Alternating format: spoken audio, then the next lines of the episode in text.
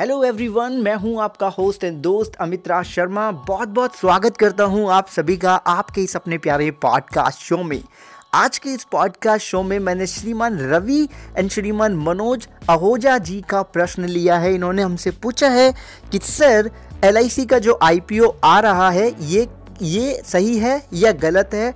और इसी के साथ इन्होंने एक और क्वेश्चन पुटअप किया है कि, सर, अगर LIC का प्राइवेटाइजेशन हो जाता है तो वो इंडियन इकोनॉमी के ऊपर क्या इफ़ेक्ट डालेगा? तो इन्हीं सारे प्रश्नों का जवाब आज के इस पॉडकास्ट एपिसोड में आपको मिलेगा, क्योंकि मैं कुछ फैक्ट्स एंड फिगर भी आपके साथ शेयर करने वाला हूँ। तो सुनना पॉडकास्ट को आप आराम से इतमान से एंड तक। सबसे पहली बात मैं आपको बता देता हूँ, यहाँ पे शायद आपने ध्यान भी दिया होगा कि जो हमारे फाइनेंस मिनिस्टर हैं उन्होंने संसद भवन में ये कहा था कि हम 90,000 करोड़ रुपीस हम प्राप्त करेंगे L I C and IDBI का डिस इन्वेस्टमेंट करके। अब डिस इन्वेस्टमेंट करने की बात कब आती है? गवर्नमेंट के थ्रू जो अभी तक पैटर्न हमें देखने के लिए मिला है वो हमें ये बताता है कि जब सरकार को नुकसान होता है तब सरकारें अपने निजी संस्थानों में से डिस इन्वेस्टमेंट करती हैं। तो अब हम यहाँ पे दो प्रश्नों के उत्तर तलाशेंगे। नंबर वन कि लोग क्यों नहीं चाहते हैं कि एलआईसी का आईपीओ हम समझने की कोशिश करेंगे पूरी तरीके से। नंबर टू कि एलआईसी का एनपीए कितना है? आपने एक संस्थान का नाम सुना होगा बहुत ही फ़ेमस है इंडिया के अंदर काफ़ी फ़ेमस है O N G C oil and natural gas corporation जब इसमें से सरकार ने जब डिस इन्वेस्टमेंट किया था तो उस टाइम पे हमने देखा था कि 4.4 percentage stake holdership right LIC को दिलवाई गई थी और वहाँ पे 12,000 करोड़ रुपए एलआईसी ने इन्वेस्ट किए थे। ध्यान देने वाली बात यह है कि यहाँ पे भी डिस इन्वेस्टमेंट किया था इसका भी आईपीओ मार्केट के अंदर आया था। 12,000 करोड़ रुपए एलआईसी ने डाला और 4.41 परसेंटेज स्टेक होल्डरशिप यहाँ पे मिली थी इस अमाउंट के बदले। ध्यान रखिएगा डिस इन्वेस्टमेंट देन उसके बाद में 2014 के अंदर जो भेल थी भेल ऑर्गेनाइजेशन जिसे हम बोलते हैं भारत हैवी इलेक्ट्रिकल्स लिमिटेड वहाँ पे भी डिस इन्वेस्टमेंट हमें देखने के लिए मिला। अगेन एल आई और एलआईसी ने यहाँ पे 2000 करोड़ रुपीस इन्वेस्ट किए और 5.94 परसेंटेज स्टेक होल्डरशिप यहाँ पे मिली।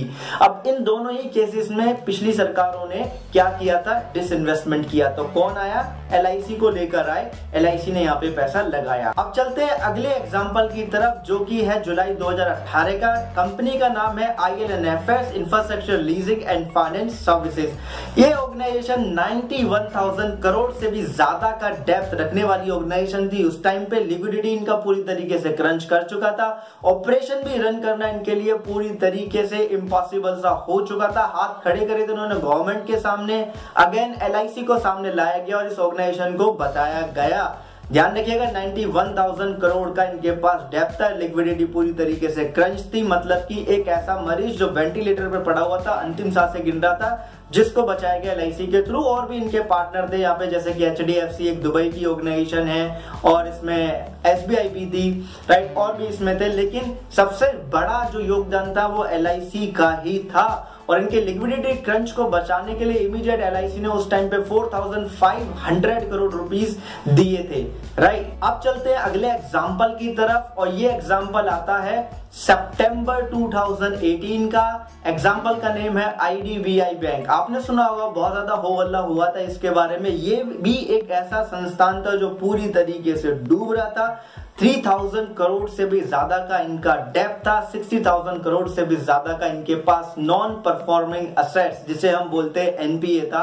यहाँ पे भी एलआईसी को आगे लाया गया 21,600 करोड़ रुपीज़ एल ने यहाँ इन्वेस्ट किया और इस संस्थान को बचाया गया। मतलब इस बैंक को बचाया गया। अब तक इन एग्ज़ाम्पल से हमने देखा कि जब कोई संस्थान डूब रहा होता था तो उसे बचाने के लिए एलआईसी की मदद लेती है सरकार, और जब उनको अपने ही किसी निजी संस्थान में से डिसइन्वेस्टमेंट करना होता है, तब भी वो एलआईसी को लेकर के आते हैं। और इसी के साथ 2015-17 के बीच में एलआईसी ने 1.5 लाख करोड़ इंडियन रेलवे को दिए थे। तो मतलब कंट्री के डेवलपमेंट की बात है। रेलवे में जाएगा रेलवे ट्रैक बनेंगे इंजन बनेंगे राइट तो डेवलपमेंट में भी पैसा जा रहा है यहाँ पे।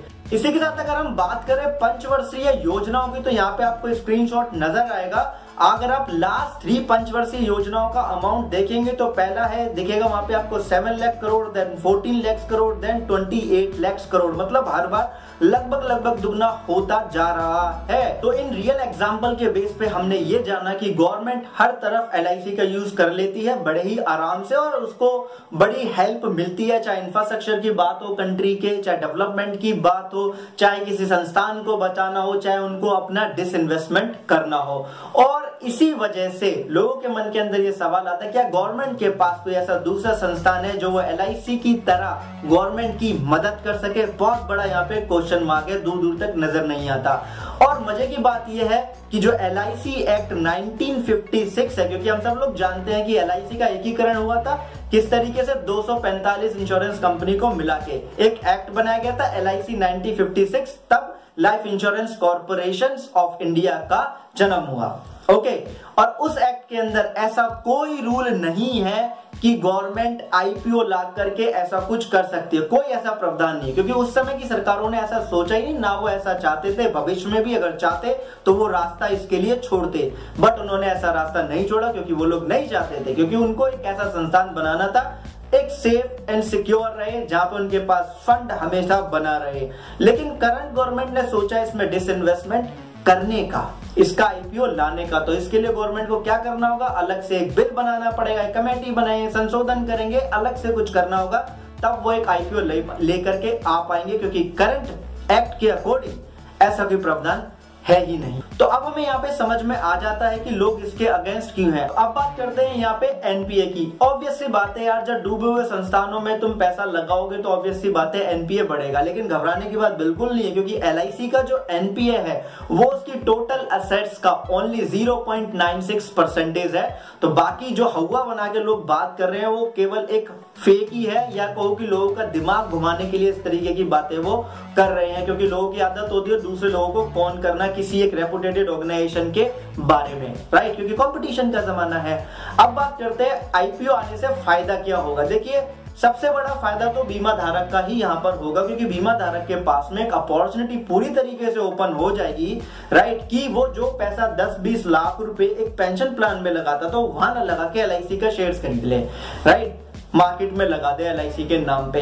तो ऑब्वियस सी बात है, जो उसको रिटर्न वहाँ जाके एक पेंशन प्लान में लगा के कई आने वाले टाइम में जाके मिलता, कई सालों में, वो यहाँ पे उसको कुछ साल मतलब एक साल, दो साल के अंदर ही देखने के लिए मिल जाएगा, जो कि बीमा धारक के लिए बहुत अच्छी अपॉर्चुनिटी है, नहीं गंवानी चाहिए, बिल्कुल नहीं गंवानी चाहिए, मैं खुद पैसा इन्वेस्ट करूँगा, इसका आईपीओ अगर आएगा तो।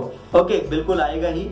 राइट अब इसके साथ बात करते हैं कि और क्या बेनिफिट है? देखिए, हर कोई चाहता है उसको एक secure safe sustainable growthable investment option मिल जाए राइट तो यही है इसका सबसे बड़ा फ़ायदा, एक ग्रोथेबल सस्टेनेबल और ट्रस्टेबल हमें एक सोर्स मिल जाएगा इन्वेस्टमेंट करने का मनी मेकिंग का। और इन्वेस्टर तो सच में खुश हैं। जब से उनको पता चला क्योंकि वो तो बहुत टाइम से चाहते थे कि एलआईसी का आईपीओ मार्केट के अंदर आए। जो लोकल इन्वेस्टर हैं या बड़े बड़े इन्वेस्टर हैं, उनकी तो एक डिमांड थी साइलेंट डिमांड जो पूरी हुई है। और एक चीज़ और बता देता हूँ जो बीमा धारकों को जो गवर्नमेंट की तरफ़ से गारंटी मिलती थी, जिसे हम सॉवरन गारंटी बोलते हैं, वो बनी रहेगी, वो कहीं नहीं जा रही है। अगर आपसे कोई कहता है कि जो पहले गारंटी थी सरकार की तरफ़ से बीमा धारकों को, वो खत्म हो जाएगी, बिल्कुल बकवास है, उसके ऊपर बिल्कुल भी ध्यान मत दीजिएगा। फाइनेंस मिनिस्टर भी ये चीज़ आकर के बोल चुके हैं और एल के जो की मेंबर्स हैं वो भी आकर प्रेस कॉन्फ्रेंस करके ये चीज़ बोल चुके हैं। अब डर इस बात का है, जब इसका आईपीओ आ जाएगा तो रास्ता खुल जाएगा और आगे चल के आने वाली गवर्नमेंट भी फिर इस आईपीओ को